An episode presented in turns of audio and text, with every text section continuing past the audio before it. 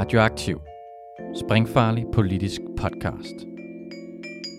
Følg os, like os, del os, læn dig tilbage og nyd en frisk blandet cocktail af skarpe vinkler, dybtegående analyser og farlige debatter. Velkommen til Vand under broen, Radioaktivs historiepodcast. Mit navn det er Janus Rønbak, og min medvært er som sædvanligt. Jonas Neuveldt, ja. det er godt at være her. Det skal siges, at øh, den her podcast, det er øh, vores sidste podcast i den her omgang. Det kan være, at vi vender tilbage med, med vand under broen i et lidt andet format, men øh, indtil videre så afslutter vi den her omgang af vand under broen. Vi startede med et øh, interview af Preben Wilhelm, øh, da øh, SF splittede fra DKP.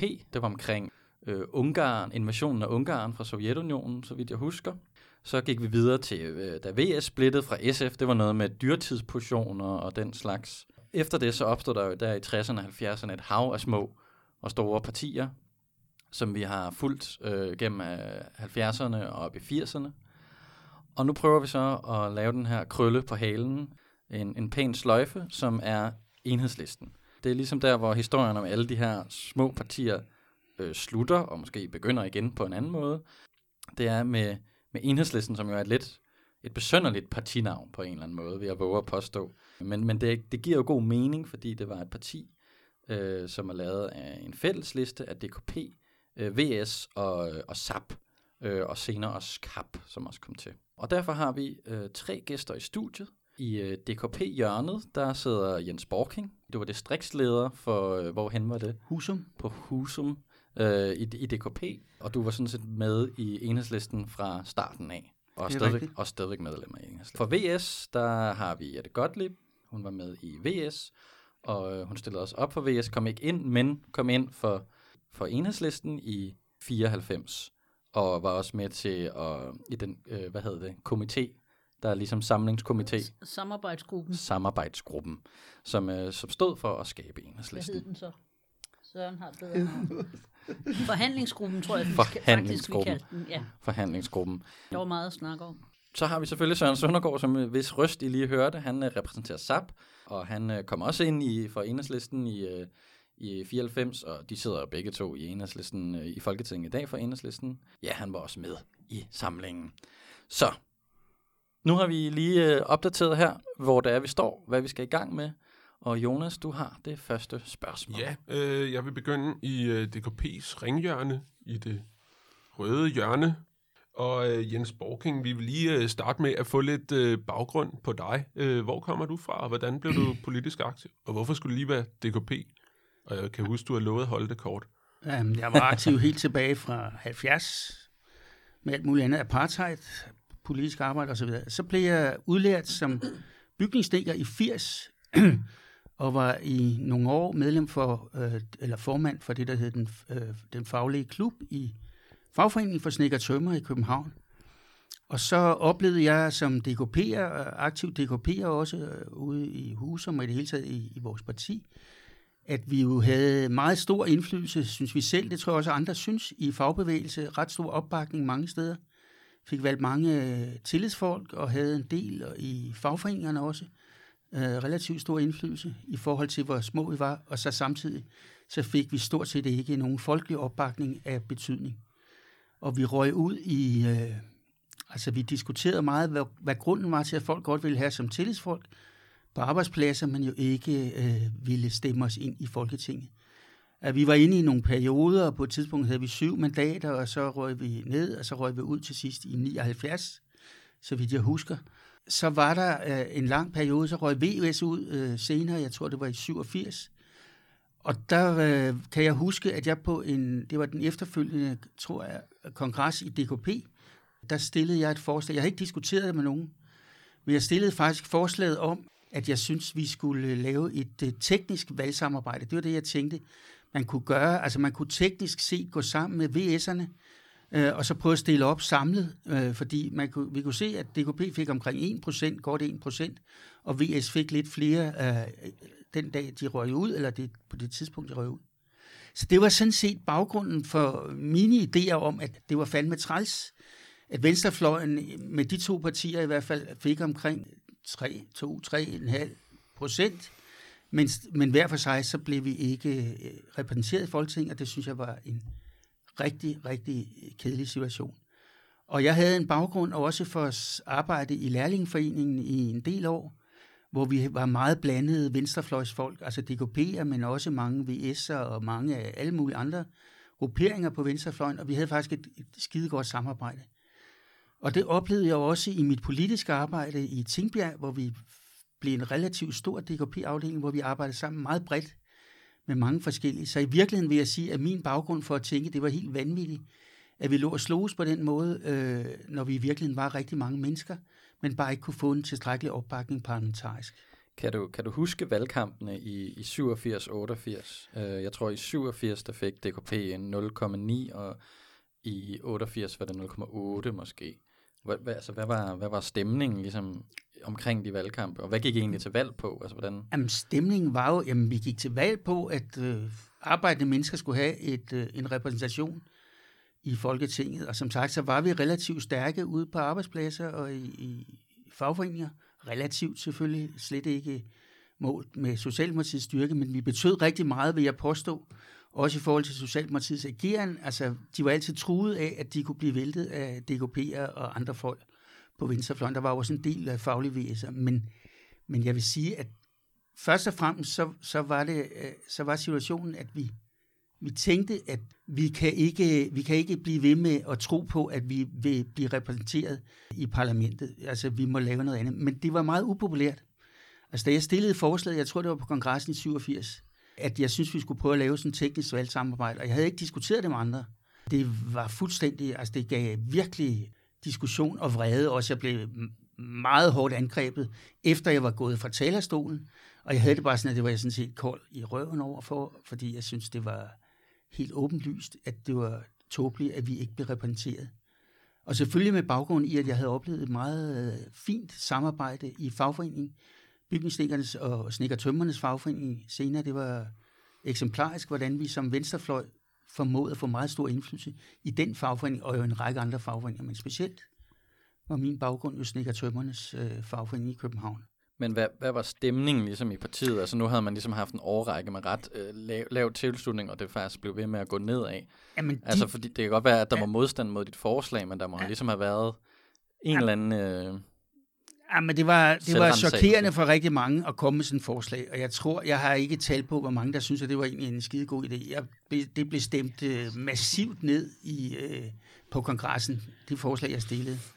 Men jeg tænker også, at der var jo, der var i hvert fald en lang række unge DKP'er, som tænkte, at det, det her det er for åndssvagt men, men det gav sig ikke udslag i den helt store tilslutning, heller ikke efterfølgende i kort tid efter.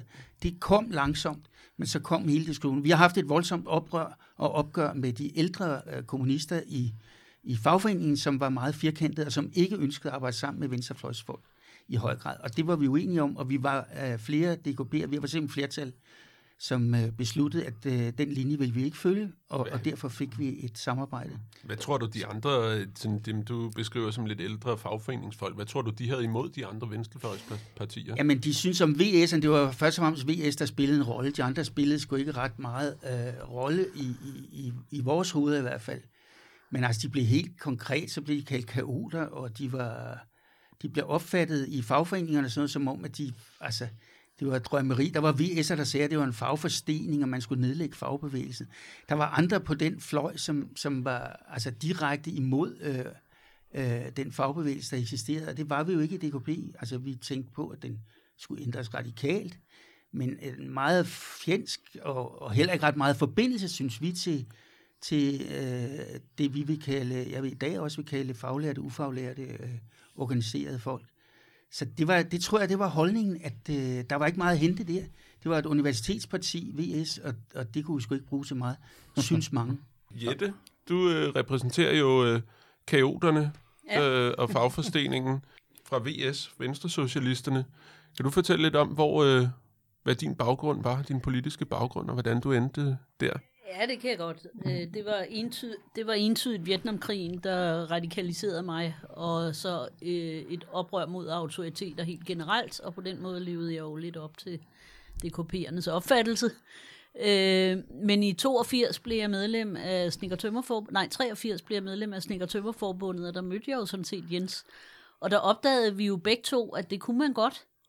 Jeg kan også huske, at Jens skrev en artikel i øh, Land og Folk, inden han kom med sit forslag på DKP's kongres, og i øvrigt var jeg også VS's gæst på DKP's kongres, hvilket var helt nyt, at DKP faktisk i 87 inviterede VS til kongressen, så det var lidt specielt.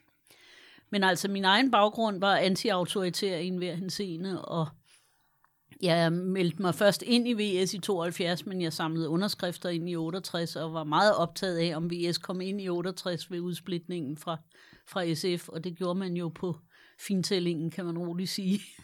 Så det var jeg jo meget optaget af. I modsætning til de andre øh, venstrefløjspartier, i hvert fald dem, der er samlet her i dag, Øh, nu er jeg jo selv medlem af SF, og de sad i Folketinget. Men, øh, men VS sad i, i Folketinget på pågældende tidspunkt. Hvad betød det for, øh, for partiet at have den gren af arbejde på altså os? VS har jo hele tiden haft en øh, meget todelt opfattelse. Dels den aktivistiske, og dels har de haft en parlamentarisk strategi faktisk hele vejen igennem. Og øh, den aktivistiske har domineret øh, de fleste VS-medlemmer, men øh, man havde jo så en en øh, parlamentarisk strategi, der gjorde, at man synes, det også var vigtigt at være repræsenteret i Folketing, og i øvrigt også senere i byrådet. Det tog lidt par år mere, men, men øh, det synes man også var vigtigt. Så det vil sige, at selve det at have den dobbelthed mellem aktivismen og, par- og parlamentarismen der, det var, det var en vigtig del af, af VS' identitet.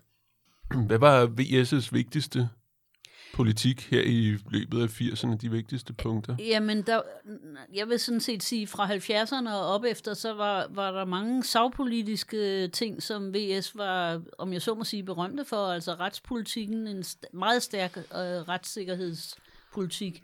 Der var boligpolitik, en meget stærk lejerfunderet boligpolitik og sådan nogle ting. Men så havde man jo selvfølgelig også en meget stærk international politik, fordi det var meget gennemgående, at at VS'erne var internationalister.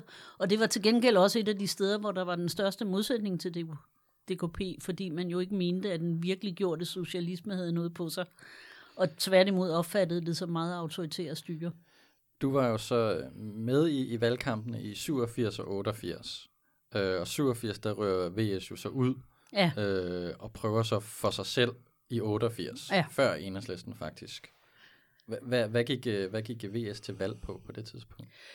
Øh, faktisk havde VS været meget aktiv i det, vi kaldte fodnotepolitikken. Det vil sige, at VS var med i et flertal sammen med Socialdemokraterne og SF'erne mod, og de radikale øh, mod øh, reg- Slytterregeringens øh, opfattelse af, af den internationale politik og specielt NATO-politik. Og der var en stærk, altså en stærk fredsfunderet øh, funderet opfattelse af, hvad der skulle ske. Der var der var også modstand en mod raketter. i, Ja. i 80'erne, ikke? Jo, jo, og den var DKP jo meget aktiv i, Mm. men, men øh, øh, VS'ernes bidrag var i meget høj grad også den parlamentariske del om at forhindre opstilling af raketter og ditten datten. Mm. Og så var der jo alle mulige andre aktivistiske ting, så som modstand mod atomkraft, som jeg jo også synes, der var også en stor modsætning til DKP'erne, som elskede enhver form for teknologisk fremskridt. Så der var ret mange konkrete punkter, hvor man tænkte, de der idioter. Og så var der, øh, for eksempel på boligområdet, så var det jo helt markant, at alle de forskellige boligaktioner, de havde en DKP-variant og en VS-variant, altså Nørrebro mm. beboeraktion, det var VS'erne, og så kan jeg ikke huske det, det hed så Tømmergade kontra øh, Blokkerskade. Blukkerskade selvfølgelig, ikke? Og så, Bjarne Vatkin var ekskluderet DKP'er, det, men det er rigtigt. Men hovedhistorien i, det, hovedhistorien i det var, at man havde en meget forskellig opfattelse, både af, hvad aktivisme var, og hvad, hvad politikken skulle være. Ikke?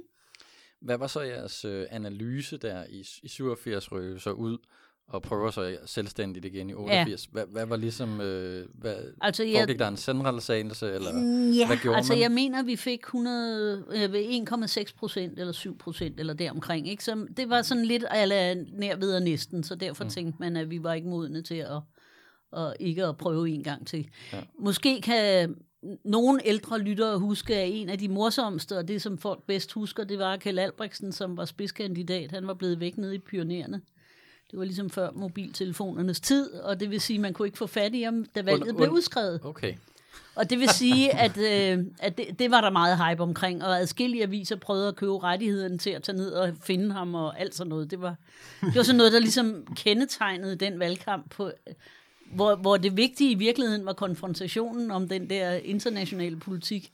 Og øh, valget blev udskrevet af den grund, det skulle også udskrives, men det blev også udskrevet for, at Slytter kunne løfte ået fra fodnotepolitikken væk, sådan som jeg husker det. Øh, det, er valg, det er valgt i 88. Hvad for Der er, det er valgt i 88, der er det konkrete atomvalg. Ja. Der bliver, Ja, det er klart. Der bliver udskrevet her. Lige præcis, men, men fodnotepolitikken Mm. Ja, blev fodnotepolitik. videreført, Ja, det er selvom VS ikke kom ind. Mm. Så den blev videreført i det år, og så var det, at Slytter tænkte, vi skriver sgu et hurtigt valg ud i 88, så vi slipper for det. Og det var Pjat. en politik, der ville slå fast, altså fodnotepolitik, tror jeg er vigtigt at sige til folk, det, slå fast, at vi ikke ville have atomvåben på dansk jord. Og Ja. blandt andet jo skibe, amerikanske skibe, der anløb, som ikke ville fortælle, om de havde atomvåben, så, men det var, det var en enormt stærk fredsbevægelse, Ja. som var båret af, af et meget bredt samarbejde, men jo også indimellem, som Jette rigtig siger, nogle uenigheder. Men, men helt klart en, en meget, et meget stærkt ønske om nedrustning, og nogle af os troede, at Sovjetunionen ville spille en stor rolle. Det gjorde de jo også en stor rolle i den sammenhæng. Andre mente, at det gjorde de ikke, men, men der var alligevel meget, meget stærk, en meget stærk fred- fredsbevægelse. Og i Tingbjerg for eksempel, der arbejdede vi sammen med præsten, han var SF'er, ikke? Og mange steder var der meget bredt samarbejde om at Men, forhindre blandt andet opstilling af atomraketter også, ikke? 572 krydsermissiler. I, I 88, der, der, der, det er jo så der, hvor I ikke kan finde uh, Kjell Albrechtsen. uh, og han er forsvundet i Pyreneerne. Men I ender så også med ikke at komme ind igen. Ja, Hvad, hvad, hvad tænker I så efter det? Fordi det er jo så der jamen, året efter, hvor jeg vil lige sige, at øh, VS havde allerede i 85 gjort mm. nogle overvejelser, mm. om man skulle lave en fælles parlamentarisk strategi. Vi kaldte det ikke et valgteknisk samarbejde, fordi det kunne man ikke på folketingsplan, det kunne man kun på kommunalplan. Så derfor var man nødt til at lave en fælles liste og en fæl, et fælles bogstav. Og allerede i 85 havde VS en diskussion, som udmyndtede sig i noget, der hed det blå papir, hvor man diskuterede, om man skulle have sådan en fælles parlamentarisk strategi med en bredere venstrefløj. Jeg tror, det hed det blå papir, fordi det var spritduplikeret, har jeg en klar fornemmelse af. Bare for at give historiens vingesus lidt, ikke? Så det var en diskussion, der var i VS på det tidspunkt. Og det er klart, at DKP var ikke dem, der stod os nærmest. Altså, vi stod nærmere ved sabberne og ved kapperne og sådan nogle folk, men, men synes også på det tidspunkt, at øh, fraktionsopdelingen, der var endt i partidelinger, og at alle, også re- relativt små grupper, proklamerede sig som partier og sådan nogle ting, var begyndt at, at virke, hvad skal vi kalde det, uproduktivt. Og derfor lå der egentlig meget snublende nær sådan en overvejelse, om ikke man skulle gøre noget aktivt ved det. Så var partidebatten om det her blå papir, var den, øh, var den færdig? Nej, var den nej. overstået her Nej, nej, det kan man 88? ikke påstå. Nej, det kan man okay. ikke påstå. Mm. Men, øh, jeg Men tror altså- for eksempel slet ikke, vi havde hørt om det i DKP. Altså, Nej, det jeg har kan aldrig godt hørt det. Det er først nu, jeg hører, at de overhovedet gjorde sig sådan nogle overvejelser. men det er jeg meget kan, typisk, synes jeg, for VS, ikke, at, det, at de lavede mange papirer om det og snakkede meget om det. Men det var sgu ikke kommet ud, desværre. Det havde måske været rigtig godt. det havde hjulpet Jens, da han stod og fik en Ja, stemme jeg til sit forslag. Ah, fem, fem Og så skal jeg lige høre, hvad, hvad, hvad lavede Kjell Albrechtsen nede i Pyreneerne? Jamen, øh, Kjell Albrechtsen har en øh, vandretradition, og han var bare nede at vandre. Og okay. ingen havde forventet, at der ville blive udskrevet valg. Altså, der var ingen, der havde forestillet sig, at der blev udskrevet et valg et år efter, der havde været valg. Så under alle omstændigheder, så, så havde vi sådan nogle diskussioner om det.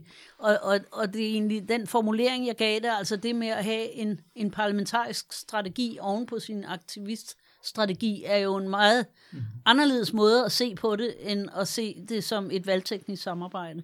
Jamen, med, med de ord, så lad, os, øh, så lad os endelig komme videre til øh, Socialistisk Arbejderparti, der er repræsenteret ved øh, Søren Søndergaard. Ligesom med de andre, så vil vi også gerne spørge dig om, øh, spørge lidt ind til din baggrund, og hvor du kommer fra, og hvor, hvordan du blev politisk aktiv i SAP. Jeg, jeg kommer fra Vanget og øh, gik i skole i Gentofte. På, Krydset Lyngbyvejen. Ja, præcis, men som du ved, så er der to sider af Lønbevejen, det har Dan Tyrell jo fortalt om. Øh, og på mange måder var den anden del af, af Gentofte, som jeg mødte, meget anderledes end, end den, jeg kom fra. Altså, jeg kom ikke fra nogen familie, der var særlig meget berørt. Min far var maskinmester, og min mor var kontorassistent, så, og vi boede i tjenestebolig, fordi han arbejdede på NESA. øh, som Nesa. NESA, ja. Det er det, der har gjort Gentofte rigt. Det er Nordsjællands elektricitetsselskab. Det var dem, der sørgede for elektricitetsforsyning i Nordsjælland, inden det blev privatiseret af, af Gentofte Kommune, som solgte det, som har tjent styrtende med penge på det. Øh, det er derfor, de har så lav skatteprocent i dag. Nå, men, øh, men øh, jeg oplevede den der modsætning i forhold til, som jeg tror ikke ret mange andre oplevede, men forskellen mellem hvem der var, hvem der var rige og kom fra de rige hjem, og hvem der ikke gjorde det. Så jeg kom sådan relativt hurtigt i opposition, og så var det jo en tid, øh, der i slutningen af 60'erne med Vietnambevægelser og øh, alt muligt. Så jeg blev sammen med nogle lidt ældre fyre øh, involveret i sådan en skoleaktivitet, hvor vi blandt andet øh, øh, lavede øh, 1. maj 69, der lavede vi, øh, at øh, vi nægtede at gå ind efter spisefrikvarteret, fordi vi krævede, at der skulle være fri øh, for skoleeleverne 1. maj i Gentofte. øh, så det var, og det var en meget markant aktion, som faktisk var meget vellykket, og rigtig mange deltog. Øh, og så skete der forskellige ting, og så fik vi nogle ordentlige stryg øh, af, ligesom, af, af skolen, og så tænkte man, okay, det, man bliver nødt til at interessere sig for større politik. Og jeg vidste sgu ikke rigtig, hvor jeg skulle gå hen, fordi at jeg havde den, jeg kunne ikke lide det, der foregik i Sovjetunionen. Øh, jeg synes, der var for meget byråkrati og undertrykkelse. Jeg var helt med på ligesom den antiimperialistiske kamp i Vietnam, og så synes jeg også, at øh, man skulle have antikapitalistisk. Det var lige efter maj 68, hvor studenter og arbejdere havde gjort øh, oprør i Paris. Så jeg gik og ledte efter et parti, der rummede de tre ting.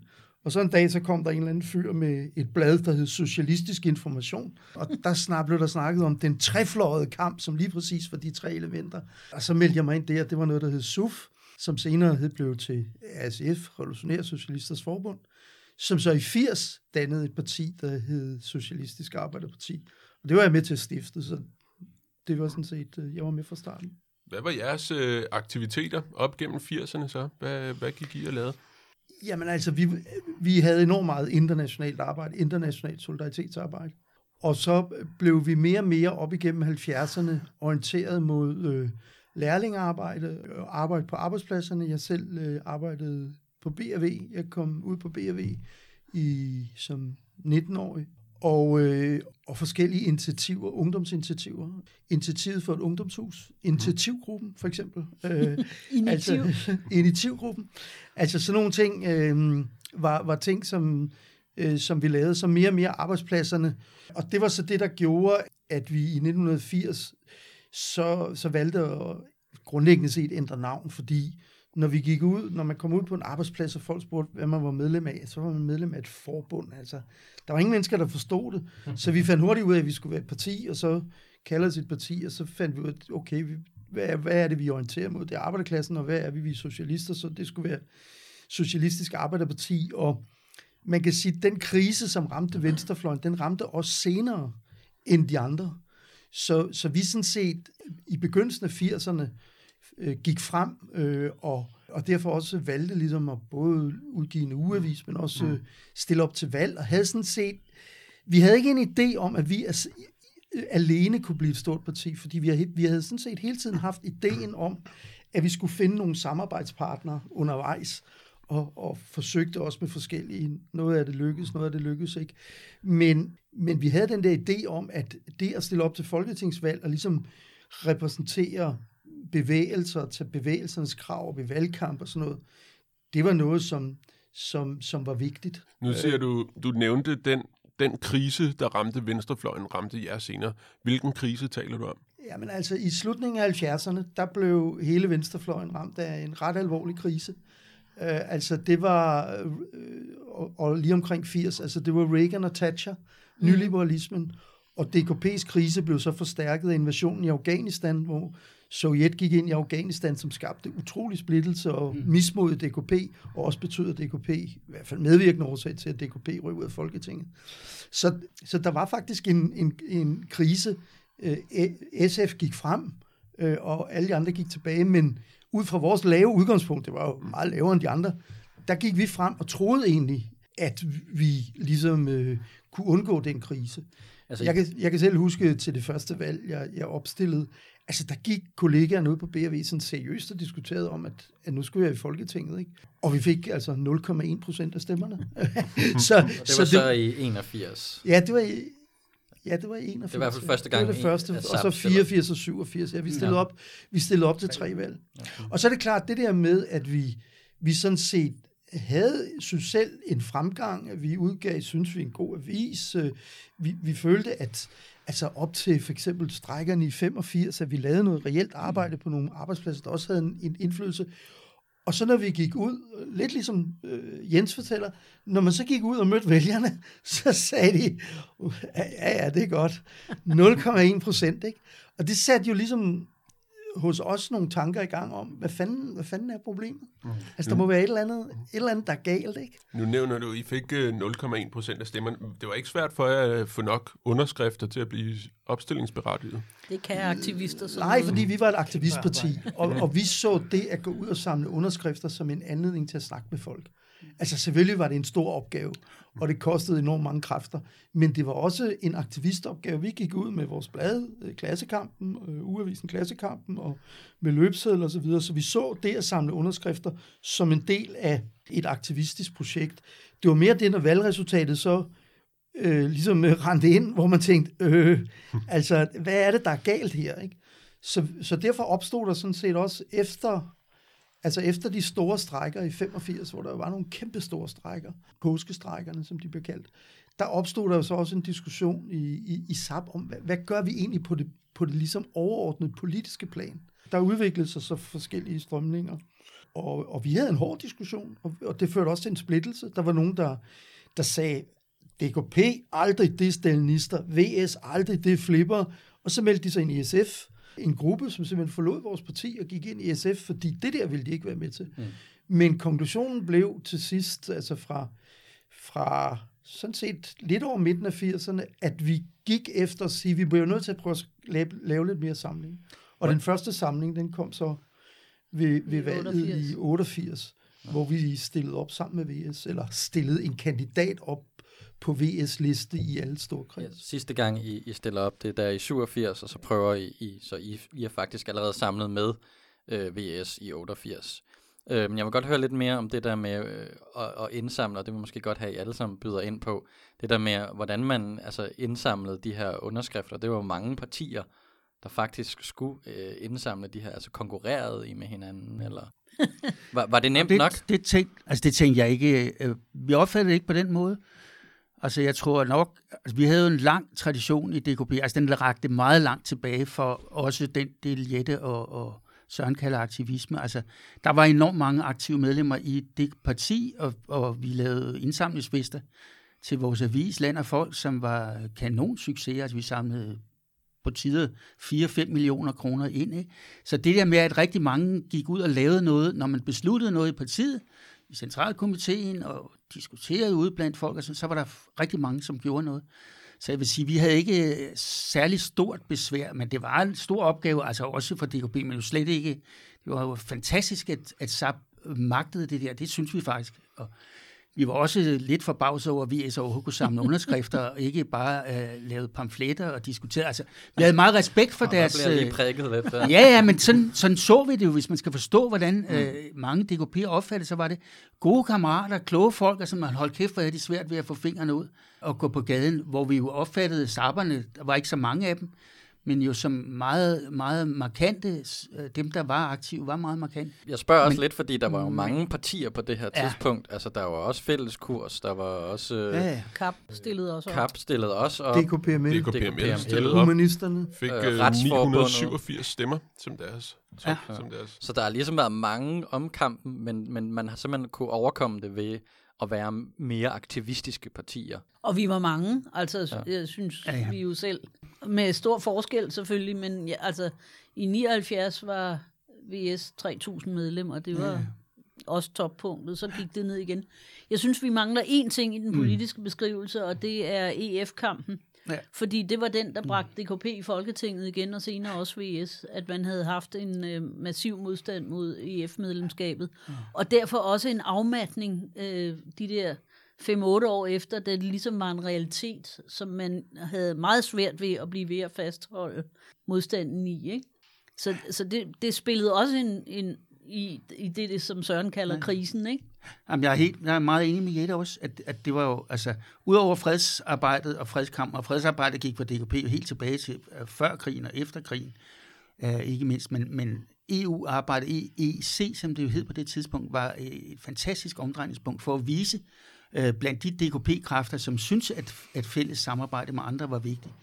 Der var det en fantastisk mulighed for at vise, at vi virkelig kunne samle rigtig mange mennesker fra helt øh, ultraborgerlige folk og over til den yderste venstrefløj, om man vil kalde det det, ikke? Der var nogle få, øh, jeg tror faktisk, det var gamle væser, der sagde, hellere, hellere lad være at stemme, øh, end at øh, altså stemme rødt, men lad, øh, man, skal ikke stemme, man skal ikke stemme nej, hvis ikke det bliver et rødt nej. Og det var også nogle ting. Det var ganske få, ikke? Men generelt så var der langt de fleste på venstrefløjen og langt ud i altså retsforbund og konservativ og sådan noget, var rigtig aktiv omkring en EU-modstand.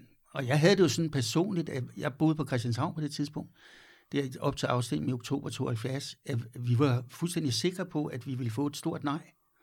Og det fik vi så også på Christianshavn, men hold da kæft. Fuldstændig som ligesom med valgene. Altså selvom det jo ikke så nær så så var det en tredjedel, der stemte nej, og to tredjedel, stemte ja til det der elendige øh, samarbejde. Kan man som, sige, at venstrefløjen også lidt gik rundt i, i sin egen boble dengang? Altså, ja, det mener hvis, jeg. hvis, man, hvis alle partierne ligesom har oplevet, der er fandme øh, at støtte her, men når, når valget så kommer, så... Yes. Det er, meget, det er for mig i hvert fald meget præcist. Og den boble er nogle af os jo ikke rigtig, det kæmper i hvert fald indimellem med at komme ud af den, synes jeg stadigvæk. Så ja, den boble var der, og den, den er et stort problem for venstrefløjen, det der med at forstå, hvad er det, hvordan kommer man i kontakt med såkaldt almindelige, tænkende, kloge mennesker, som ikke falder for slæs tale og billig portvin. Og det er sgu en af de øh, ting, som venstrefløjen sloges med dengang, påstår jeg, og stadig slås med. Ikke så galt, som det har været. Men, men jeg synes bare, man må sige, at det var også en meget stor boble. Også fordi det var mm. en del af en kulturel forandring af det danske samfund. Altså det danske mm. samfund blev kulturelt forandret. Hvis I blev sat tilbage til den tid, så vil I sige, hvad fanden er det, der foregår her? Altså d- kvindekampen var selvfølgelig det allermest markante, men jo også øh, ungdomskampen, det man lyttede til unge mennesker, at, at børn havde noget at skulle have sagt selv. Og det betød jo også, at den måde, man, man fik kollektiver, øh, man fik en mere øh, social øh, opfattelse af, hvordan man skulle, øh, man skulle agere. Og et, et, et udtryk for det, det var jo også, at det at være politisk aktiv, det var jo en livsstil. Altså, jeg kan, vi, vi pakkede da øh, barnevognen med vores to unger, og så tog vi ud på bakken, øh, og så gik vi i gang med at stå ude for bakken og samle underskrifter ind, mens ungerne rendte og legede. Altså, øh, og, og når der var indsamlingsfester, Nå jo, men altså, så var ungerne der med og lagde sig til at sove ja. henne i et hjørne. Altså mange af de ting, når man ser på unge mennesker i dag, og unge familier i dag, og om, at hvordan de øh, tager sig af deres børn i forhold, ikke tager sig af, fordi vi tog os også af vores børn, men kære om deres børn kommer ordentligt tid til. Altså, øh, det var en helt anden virkelighed. Og det gjorde jo også, at jo, der var en boble, men det var en kæmpe boble, og det var en meget social boble. Når, når, når Land og Folk holdt, øh, altså Land og Folk Festival, hvad var der? 100.000 100.000 i hvert fald. 100.000 mennesker i, i, I Fældeparken, ikke? Mm. Altså, så det, jeg lykkedes da i hvert fald indtil flere gange at, at få min søn til at forsvinde derude. jeg fandt ham igen, men, øh, men, men det er bare for at sige, at, øh, at øh, det, var, det var ikke sådan, man gik i sin egen lille boble. enig. Den Jamen, var meget så stor. hvis, hvis Jette lige vil runde den her Nej, af, så får ja, det er måske ikke lige den. Det mm. hører Nej, egentlig men- til på en anden. Det, det er en lille anekdote om valget i endelig. 87. Meget lille anekdote. Jamen endelig. Kom med den. Godt. Det var, der var valgfest på Christianshavn, og vi havde en tradition for at mødes i beboerhuset, og øh, der var bare sådan, at DKP'erne havde deres valgfest, og kapperne havde deres valgfest, og vi sådan havde deres valgfest, hver for sig. Og så kom resultatet fra Christianshavn og blev øh, vist på fjernsynet, og så havde DKP fået 24 stemmer, og KAP havde fået, fået 124 stemmer. Og kapperne, de holdt en gedin, du påstår, det var SAP, ja, vi venter og ser, de holdt altså en bragetale om, hvor godt det var gået for dem, og DKP'erne, som sad og var 30 til stede i lokalet, hvor der kun var 24 stemmer, de var ved at rive hovedet af hinanden. Men de tog ikke rigtigt, og så blev det jo klart, at det var en teknisk fejl, og det var forkert oprettet. Det var omvendt. Der var, det er derfor, jeg tror, det er kapper og ikke uh, sap. Men, uh, men i hvert fald er det en morsom historie, fordi på det tidspunkt var der jo også så meget intern mistro, så man kunne godt finde på at tænke, at nogle af de 30 tilstedeværende DKP'er faktisk ikke havde stemt de på havde DKP. simpelthen ikke selv stemt på partiet. Nå, men øh, jeg vil bare lige sige, øh, det var i forhold til det, du sagde før, Søren, der hjemme på min øh, mors køleskab, øh, hun er jo gammel DKP'er, øh, der hænger der også net, netop et billede af mig til øh, en af de her fredsdemonstrationer, som etårig, hvor jeg øh, øh, står og bliver tørret af munden, efter jeg har fået noget kage eller sådan et eller andet. Så, så den er god nok, men... Jamen, jeg, øh, jeg har også historie om, at, at uh, i min største søn, Lars, som nu er en meget voksen mand, men altså i børnehaven, den sang, da han skulle synge sang, så sang han øh, Brødre lad våbne lyne. og når han tegnede tegninger af det, de havde religion også, så var det altid, Jesus stod med en fane, og den var altid rød, og så var der hammer og sejl op på fanen, og de tog det sgu meget pænt nede i børnehaven, men de havde jo, altså undret sig lidt over, hvor han havde fået det derfra. Men det var jo som Søren siger, vi- altså vi havde jo en kæmpe social bowl, vi gik til indsamlingsfester sammen, vi mødtes sammen, vi havde et meget stærkt socialt fællesskab, så det var den anden side af, af, af den kultur også, hvor jeg, jeg er meget enig med det, Søren beskriver. lad, os, lad os hoppe lidt tilbage til SAP. og valget i 1987, fordi der sker det bagefter, at de beder VS om lov, så vidt vi har forstået, til at få lov til at stille op på deres lister til det kommende valg. Er det rigtigt forstået, og hvad snakkede I om internt i partiet? Altså, jeg, jeg opfatter det ikke på den måde, at vi bad om lov. Jeg, mm. jeg, jeg opfatter det på den måde, at vi foreslog det i forlængelse af, at, øh, at vi havde haft de der diskussioner øh, af, at vi jo blev ved med at få så få stemmer, og om hvordan man ligesom kunne komme videre i en anden proces. Øh, og derfor så øh, foreslog vi så øh, det til VS, og jeg tror, VS har tænkt, at ja, ja, okay, så får vi de to- 2.000 stemmer mere øh, ind. Og det var jo det var jo ikke noget, hvor vi, vi havde indflydelse på kampagnen. Det var jo simpelthen noget med, at der i hver storkreds øh, var opstillet en sapper, som vi så opfordrede til at stemme på. Øh, og, og, og så det, i den forstand var det jo ikke en fælles kampagne, men, men det var heller ikke noget, der gav noget særligt stort resultat. Vi fik 0,6 procent af øh, stemmerne. VS gik tilbage, så det var ikke det, var ikke det der, der, der reddede fremtiden. Jette, hvordan, øh, hvordan behandlede I så det her forslag fra, fra SAP om at have en, have en af deres på jeres lister? Altså, jeg tror, som Søren siger, vi tænkte, ja, hvorfor ikke? Altså, vi har ikke mange punkter, hvor vi er meget uenige, så hvorfor ikke? Øh, og så havde vi jo som sagt den der ongoing diskussion, som handlede om, hvordan man skulle udvikle en fælles, øh, valgs, altså en, en fælles parlamentarisk strategi. Der var ikke nogen, der tænkte, de der trotter, dem skal vi fandme ikke have med. Så, jo, det har der garanteret været nogen. Altså, VS var jo netop kendt for at blive opsplittet i tusindvis af fraktioner, ikke? Mm. Øh, og vi havde jo en meget, altså det, det var en af de karakteristiske ting ved VS, det havde et, at vi havde en meget flad struktur, og to, at vi havde øh, det, vi kalder fraktionsfrihed, og det vil sige, at man kunne anmelde sig selv som et mindretal, og så kunne man få repræsentation i diverse bestyrelser og ting og sager, efter den procent, man udgjorde af, af den besluttende forsamling. Så det var, det var sådan en meget bred og flad struktur. Der har helt sikkert været nogen, der tænkte, de er skide trotter, dem vil vi ikke have med. Men de var ikke mange nok til at forhindre det. Jens, hvornår kommer tankerne om øh, det her fælles, den her fælles valgplatform? De kommer jo så frem igen i DKP i tiden efter valget i 88. Jamen, Hvordan skete det? Var det de rigtige, der kom med forslaget den her gang? Eller hvad? Nej, det var ikke, der foregik jo en voldsom diskussion i DKP om, altså Gorbachev var kommet til, ikke? Og, og hele diskussionen blandt DKP'er om, om øh, det nu var en, et stort fremskridt for Sovjetunionen, eller det kunne gå helt galt, det blev virkelig diskuteret. Altså, og jeg, jeg vil påstå, men det er jo ikke noget, jeg har sådan talmæssigt belæg for. Der var langt, langt flere, der synes, der så det, at Gorbachev var kommet til som en befrielse for, at nu var der fandme en chance for, at Sovjetunionen blev mindre byråkratisk, mindre øh, diktatorisk, øh, at der var mere sammenhæng mellem at sige socialisme, og så også have en form for demokratisk indflydelse til befolkningen. Altså, for nu at sige det måske lidt langhåret. Men det var, sgu, øh, det var virkelig nogle debatter, hvor, hvor mange af os håbede på, at øh, Gorbachev i Sovjetunionen og hos os, at det ville slå igennem den der opfattelse af, at socialisme og demokrati, det hænger altså nøje sammen. Men hvornår tager I så beslutningen om, Oh, altså jeg der- tror, der, så var der jo partikampen, som førte til, at, øh, at øh, altså den, kan man sige, den lidt hårde fløj, og den meget sovjet gamle sovjet-tro fløj, øh, håbede på, at de kunne få Jan Andersen, som var en pisse dygtig fagforeningsformand for metalafdelingen 14 i København. De håbede på, at øh, han ville stille op som formand efter Jørgen Jensen, øh, som havde afløst Knud Jespersen. Men, men nok om det, Jan Andersen skiftede simpelthen på kongressen, og jeg kan ikke huske, hvad for en det var. Om det er 88 eller hvor fanden, det kan jeg ikke sige.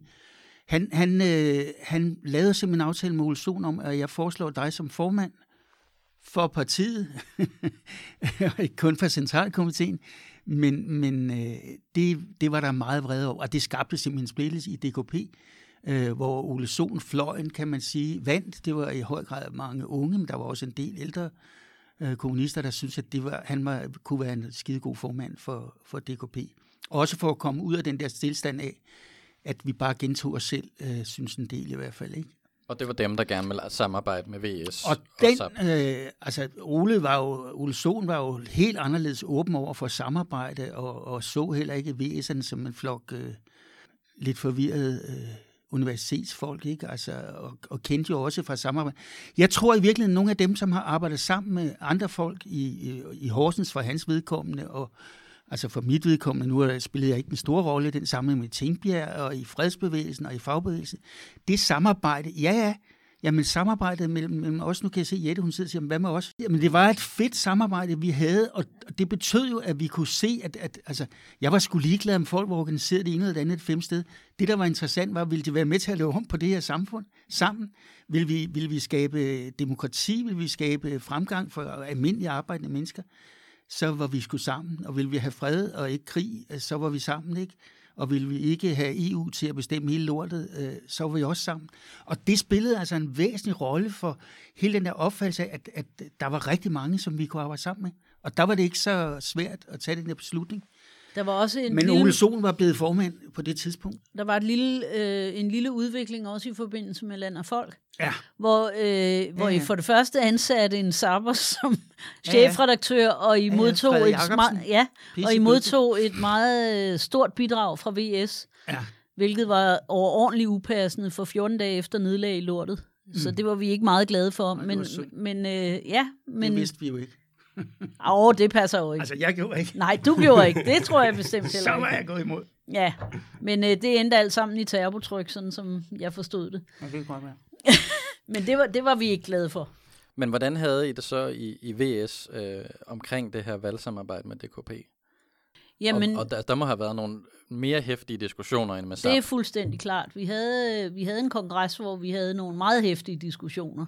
Hvor der også var, det, det førte også til øh, udmeldelser af VS. VS Jeg tror, det var Finn Sørensen, der foreslog på kongressen der, at man skulle lave fælles samarbejde. ikke? Var det ikke Finn?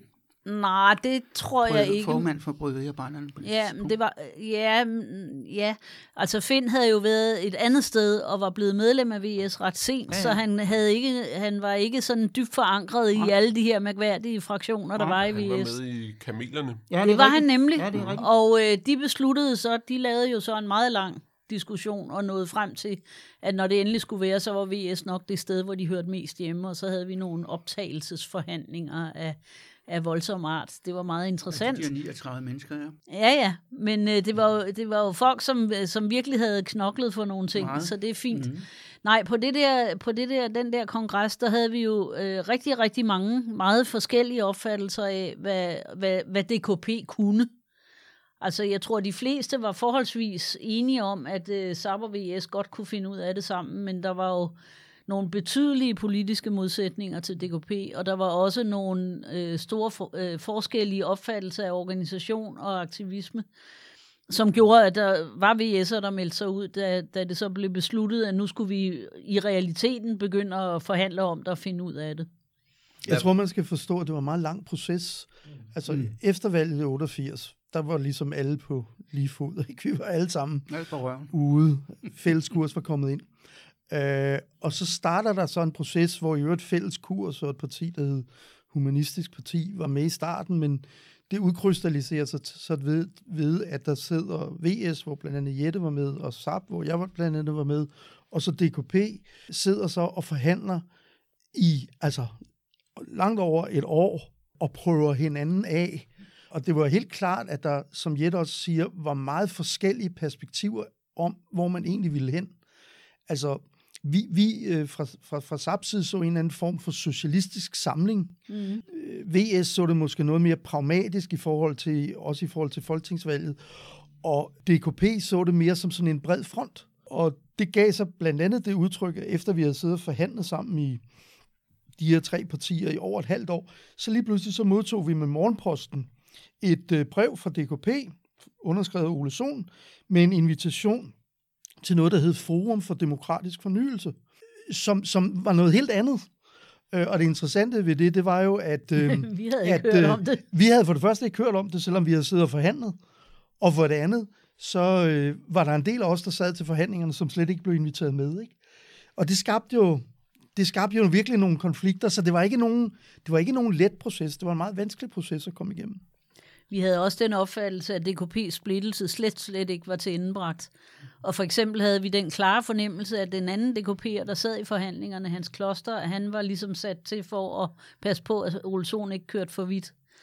Og så vidste vi også, at der var en, en, en sidste fraktion øh, af DKP, som ikke helt vidste, hvad de ville der, hvor Frank Aaen for eksempel var en af de aktive.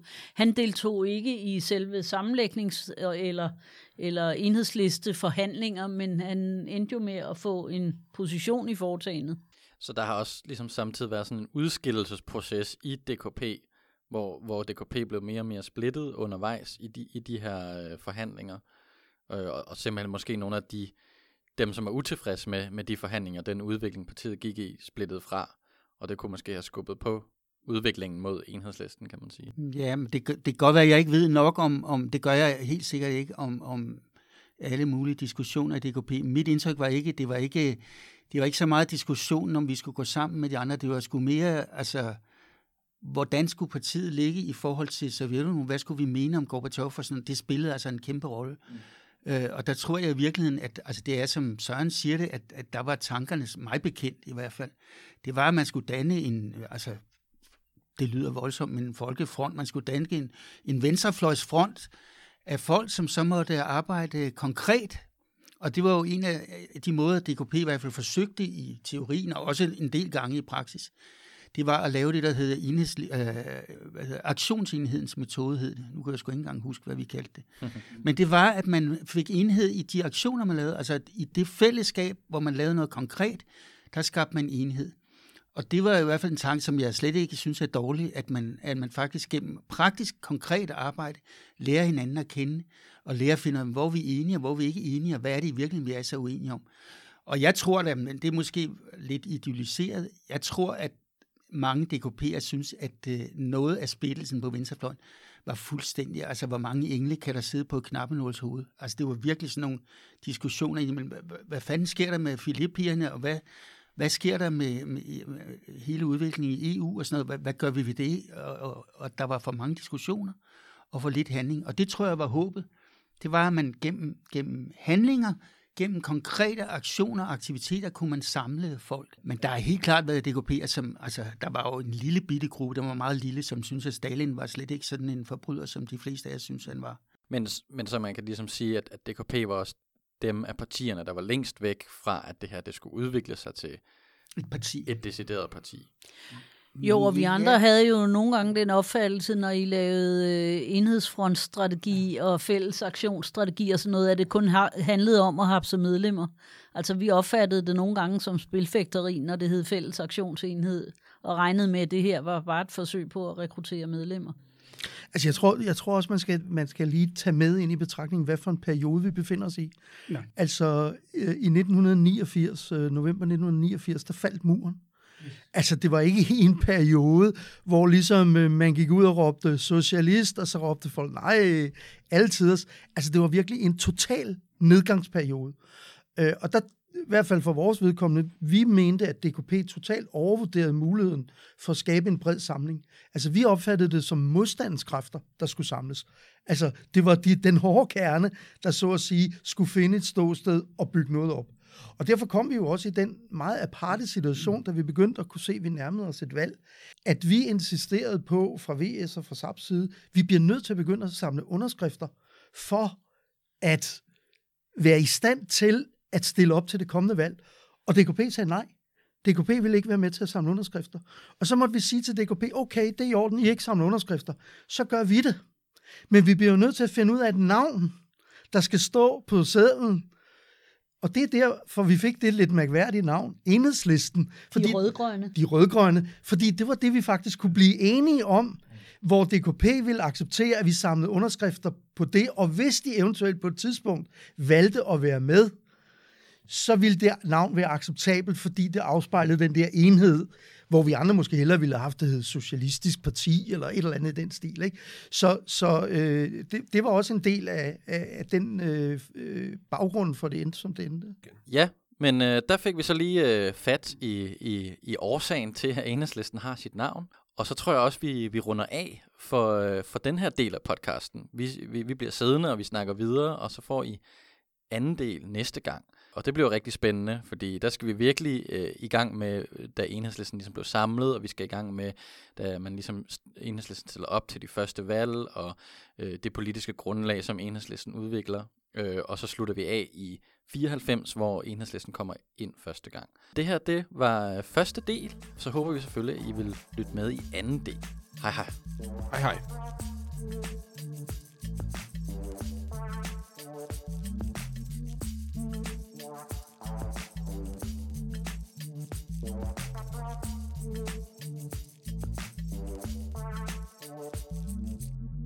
Oh ja. Inden du smutter, husk nu lige at følge Radioaktiv. Vi er på Facebook, Twitter, på SoundCloud eller i din podcast-app. En række af vores podcasts udkommer også som video på YouTube. Du må også gerne dele os med dine venner. Hvis du er ellevild, så kan du gå ind på solidaritet.dk og blive medlem af vores mediehus.